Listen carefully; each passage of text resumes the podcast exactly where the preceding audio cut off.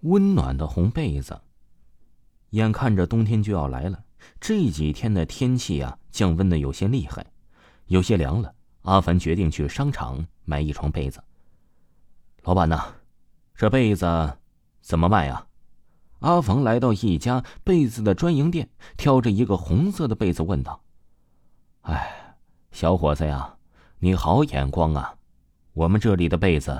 都是采用最精挑细选的棉花制作而成，质量绝对可靠。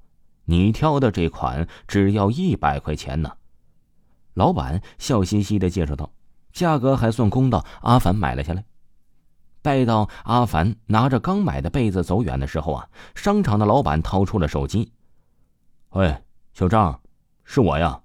眼看着就要到冬天了，多给我弄点被子来呀，小心点啊，千万别让人知道。”你把火葬场给死人用的被子送到我这里来卖啊！一到晚上啊，外面的温度顿时骤降下来。阿凡洗了个澡，准备玩会儿游戏就睡觉了。嘟嘟嘟，这时手机铃声响了起来。喂，阿凡，在哪儿呢？出来吧，哥几个在吃火锅呢，就等你了。哥们小薇在电话那里说道：“不了，你们吃吧。”这天出去太冷了，我在家玩游戏呢。瞧你个出息，是不是男人呢？怎么那么怂啊？赶快的！阿凡实在不愿出去，这帮哥们一个个的都是喝酒的能手，阿凡可算是没少吃亏，就差呀没喝到医院去了。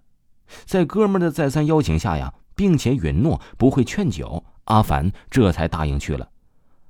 阿凡呐，瞧你的速度，哥们几个都喝了好几圈了。望着一个个哥们满脸通红的模样，就知道肯定是喝大了。看你们一个个喝的，哎，阿凡感叹道：“你也喝，来，好哥们儿，走一个，是不是好哥们儿？”阿凡呐，给哥们儿个面子啊！今天呢是哥们儿我升职加薪的好日子呀！果然还是免不了。经过一番劝呢，阿凡还是咬着牙灌了好几杯酒。嘿，这才对嘛！好哥们儿，好你个阿伟，又喝醉了！你这个醉鬼，醉死在外面吧，永远别回来了！阿凡甚是无奈，扶着哥们儿回去。没想到嫂子发了火，哼，你一个娘们懂什么？男人在外面哪能不喝酒的？快，让我进去！